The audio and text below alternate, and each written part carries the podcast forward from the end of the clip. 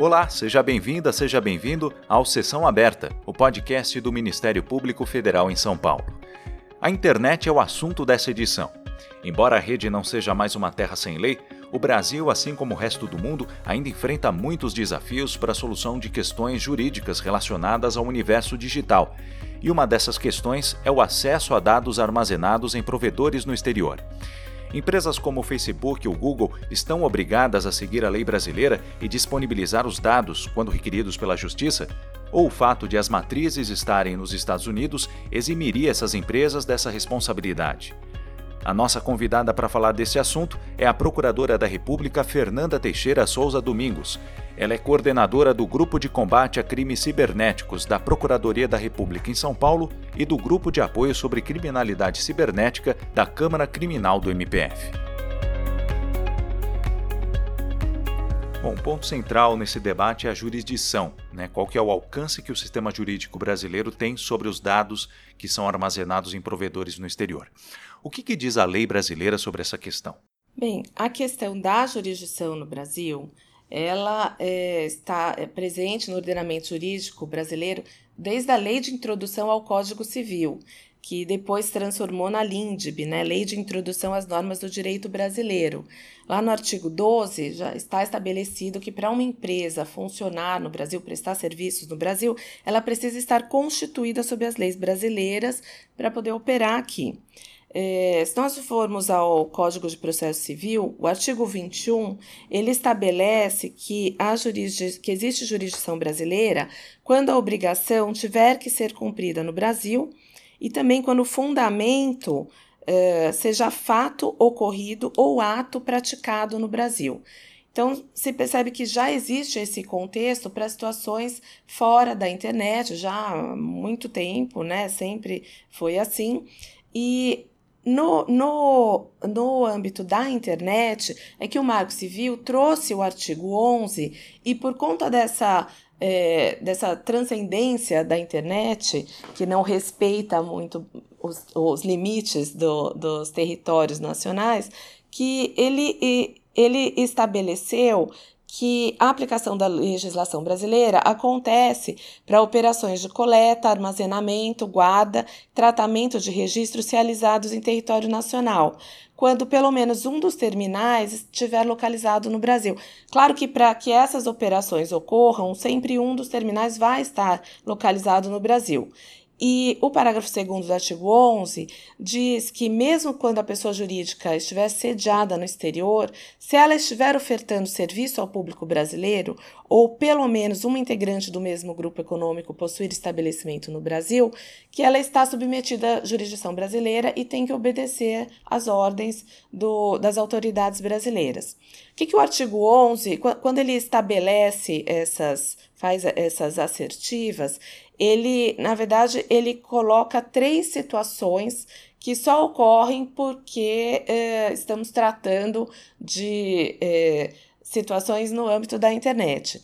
A primeira situação é aquela em que o provedor de serviços de internet está no território nacional, tem um estabelecimento em território nacional e presta serviços ao público em território brasileiro.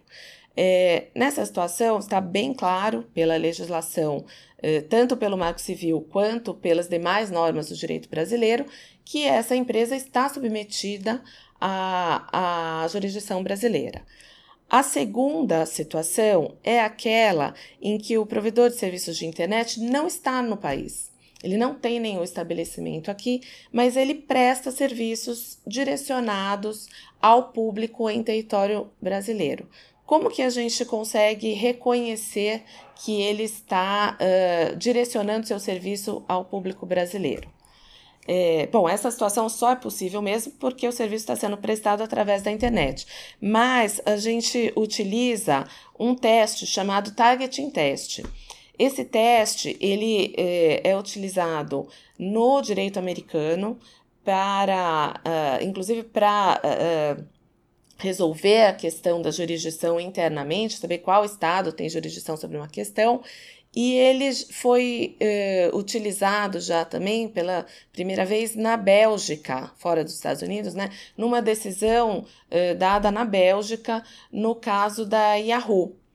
é, em que a Yahoo não tinha nenhum estabelecimento na Bélgica, mas estava oferecendo serviços ali e estava se recusando a entregar dados é, determinados pela autoridade judicial belga. Então, esse targeting test, ele verifica primeiramente se o serviço está sendo oferecido na língua do país. Em segundo, ele verifica se existe publicidade voltada ao público naquele território e se existe, por exemplo, vendas eh, feitas na moeda do país. Então, o, a internet é, ela funciona uh, muito com base na coleta dos dados que vão ser tratados e utilizados pra, justamente para marketing, para publicidade, porque é na venda dessas informações que a empresa vai uh, ganhar dinheiro. Esse é o modelo de negócio. Por isso que os dados têm que ser daquela população para onde vai se ofertar a publicidade. E feito esse teste, é possível determinar se o serviço está sendo orientado para aquele local.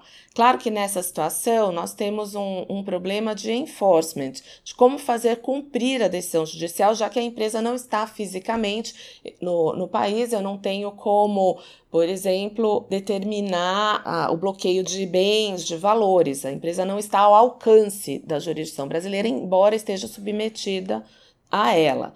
É, mas nessas situações, eu, o, o juiz pode determinar, por exemplo, o bloqueio do serviço numa situação extrema em que a empresa se recuse de qualquer forma a obedecer às leis e haja uh, um prejuízo grande ali à sociedade. Uh, a terceira situação é aquela em que o provedor de internet ele não está em território nacional e ele também não está uh, direcionando seus serviços ao Brasil.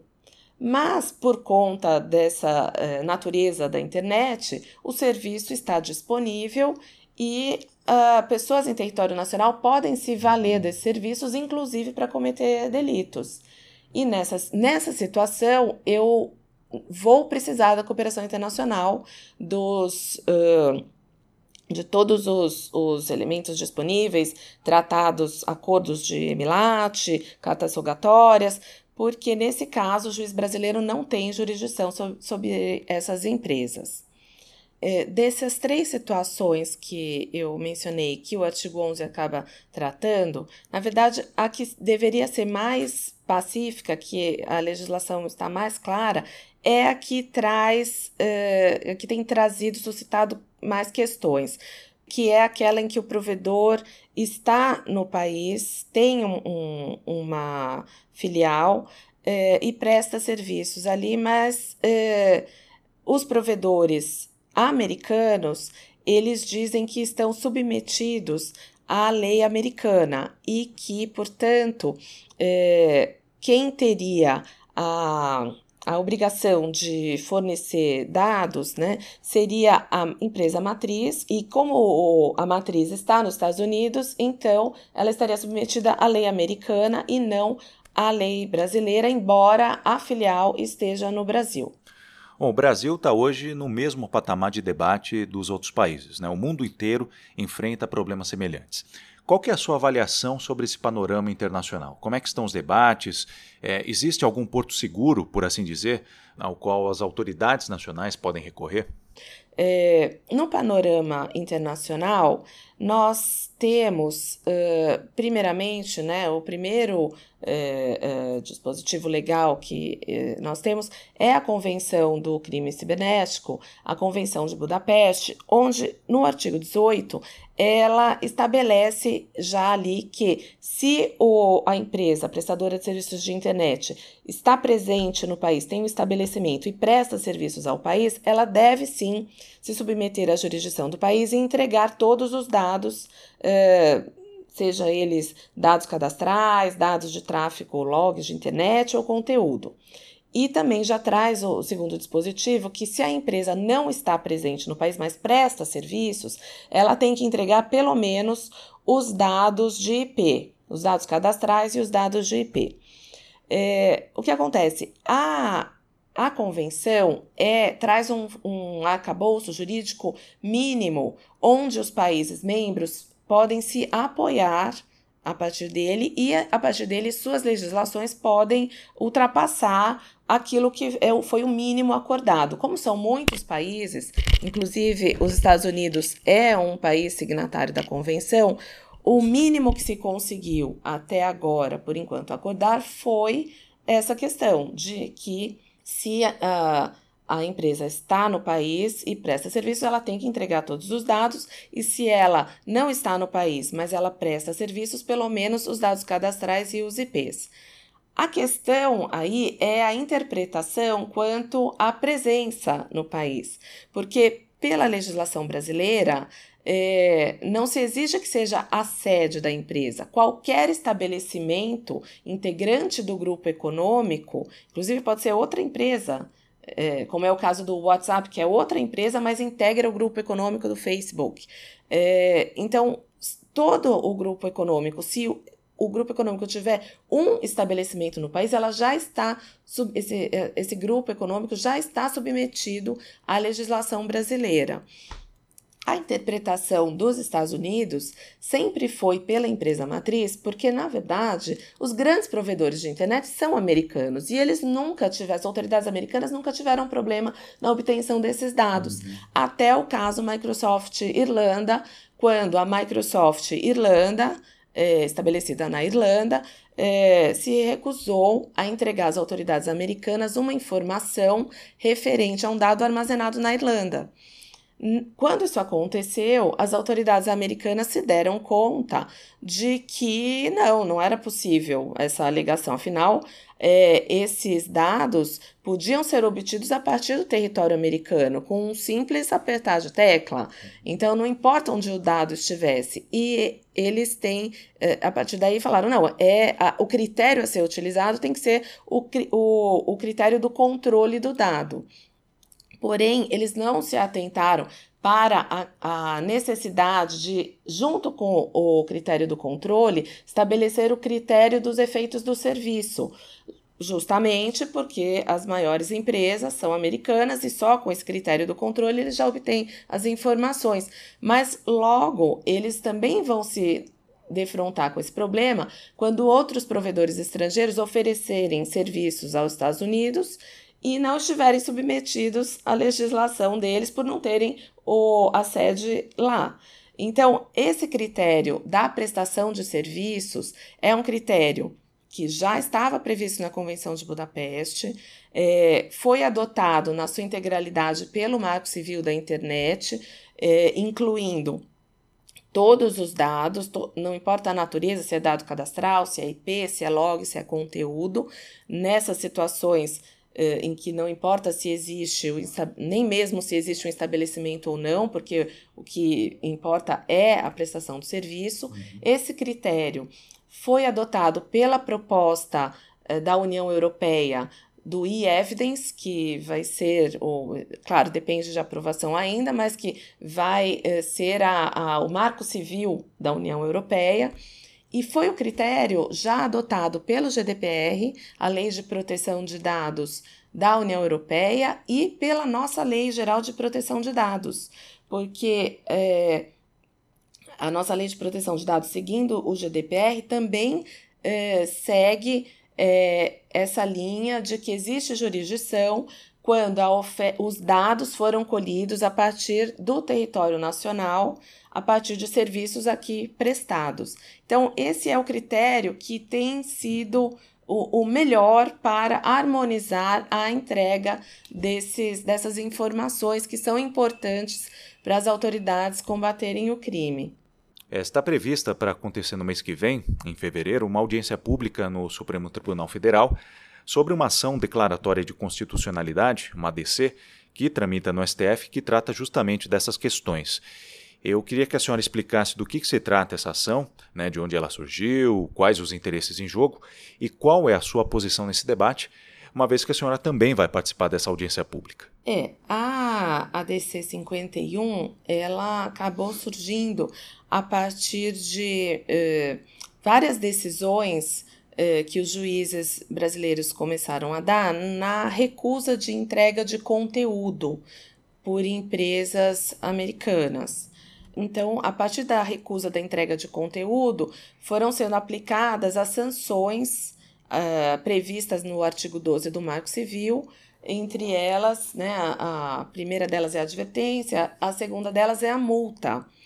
E essas multas foram se avolumando até que a Associação dos Provedores de Internet, a ACESPRO, juntamente com algumas empresas que entraram de amicus curiae, entre elas o Facebook, que é uma das empresas que tem um valor grande dessas multas acumulado, é, pedindo que o STF diga uh, que para entrega de conteúdo não se deve utilizar o artigo 11 do Marco Civil, e sim é, que é necessária a cooperação internacional, de forma que é necessário utilizar ou o acordo de é, o Mutual Legal Assistance com os Estados Unidos, o EMILAT, ou cartas rogatórias previstas na, na legislação brasileira, é, dizendo que justamente isso, dizendo que como as, as sedes dessas empresas são nos Estados Unidos, é, somente a sede tem o controle desses dados, somente a sede poderia entregar os dados às autoridades né, é, demandantes e que, pela legislação americana, é, a sede está submetida à, à lei americana, precisa de uma decisão de um juiz americano para que eles entreguem esse conteúdo. É, nós uh, dizemos que não, porque a legislação brasileira é muito clara e que mesmo esse critério do controle é uma falácia, porque as, as filiais, né, os outros demais estabelecimentos que estão em território nacional, eles podem não ter um controle imediato, mas eles integram o grupo econômico da empresa e eles têm condições de obter esses dados. Então, é, é, é, é, uma coisa muito diferente. Se, se fosse uma empresa totalmente é, desligada da, da empresa principal, mas não é o caso. A, o estabelecimento que está no Brasil, inclusive no caso do Facebook, eles dizem que o Facebook Brasil só é uma empresa de marketing. É tão interligada a questão que a o Facebook Inc., que é a americana, presta os serviços aos brasileiros, recolhe os dados dos brasileiros ou das outras pessoas, não, no critério não é nacionalidade, mas sim a presença em território nacional, de todas as pessoas em território nacional que usam os seus serviços e repassam esses dados ao Facebook Brasil, que é a tal empresa de marketing, que vai aí sim, nesse modelo de negócio, auferir lucro a partir desses dados. Ou seja, é totalmente interligado o negócio. E é óbvio que a obtenção dos dados é possível a partir da, do estabelecimento que está no Brasil. Então, assim, é uma alegação que não faz o menor sentido e é uma alegação muito perigosa, inclusive, porque os Estados Unidos, né, eles têm a sua primeira emenda o direito à liberdade de expressão como um corolário e que tem um, uma amplitude maior do que a liberdade de expressão prevista no direito brasileiro. Na Constituição brasileira, o princípio da liberdade de expressão ele tem sempre que estar em proporcionalidade com os demais princípios. Então, por isso que nós temos os delitos de discriminação e preconceito, nós temos o, o delito, delitos contra a honra, porque uh, esses delitos eles significam um limite à liberdade de expressão. É, mesmo nos casos de pedidos via EMELAT de cooperação internacional, os pedidos que é, pedem conteúdo é, para processar crimes de discriminação e preconceito nunca são respondidos, porque, pela legislação americana, de acordo com a Constituição deles, é, eles não podem fornecer esses, esses dados, não podem ser utilizados para é, apenar um crime que eles não têm. Então, se é, for reconhecido que um conteúdo de uma, um fato que ocorreu no Brasil, de dados que foram recolhidos no Brasil, para elucidar crimes ocorridos no Brasil, dependem da aprovação de outro país, primeiro que nós não vamos conseguir obter esse conteúdo, os crimes não vão ser elucidados. E, na verdade, nós vamos estar é, tendo um, um, congresso brasileiro de segunda classe, porque se o congresso brasileiro decide que preconceito e discriminação é crime, que no caso não é bem fake news, né, mas que se uma uma difamação num contexto eleitoral propositadamente é crime e eu dependo de informações de conteúdo que estão é, em poder de um serviço uh, de uma, prestado por uma empresa americana é, e que para obter esses dados eu, de, eu vou estar eu vou tá me submetendo à decisão do Congresso americano, que vai dizer que não vai dar. Então, assim, é muito perigoso, inclusive, para a nossa soberania, soberania nacional, reconhecer qualquer é, possibilidade de validade dessa ação. E o interessante é que a ação pede a declaração de constitucionalidade do decreto de Emilate. O que é um pedido esdrúxulo, porque o decreto de Emilate é lógico que ele é constitucional. E ele deve ser utilizado nas situações em que ele é adequado. Como eu falei, nas situações em que uma empresa de internet presta serviços, mas não direcionados ao território nacional, e esses serviços foram utilizados para o cometimento de crime. Se eu preciso desses dados, eu vou precisar utilizar da cooperação internacional nessas situações. Então, claro que eu preciso do decreto, ele é plenamente constitucional, mas ele não pode excluir a aplicação do artigo 11 do Marco Civil nas situações em que se aplica o artigo 11 do Marco Civil. Essa foi a nossa conversa com a Procuradora da República Fernanda Teixeira Souza Domingos. Ela coordena o Grupo de Combate a Crimes Cibernéticos da Procuradoria da República em São Paulo e o Grupo de Apoio sobre Criminalidade Cibernética da Câmara Criminal do MPF. Eu espero que você tenha gostado dessa edição do Sessão Aberta, um podcast produzido pela Assessoria de Comunicação da Procuradoria da República em São Paulo. Muito obrigado pela sua companhia e até a próxima edição.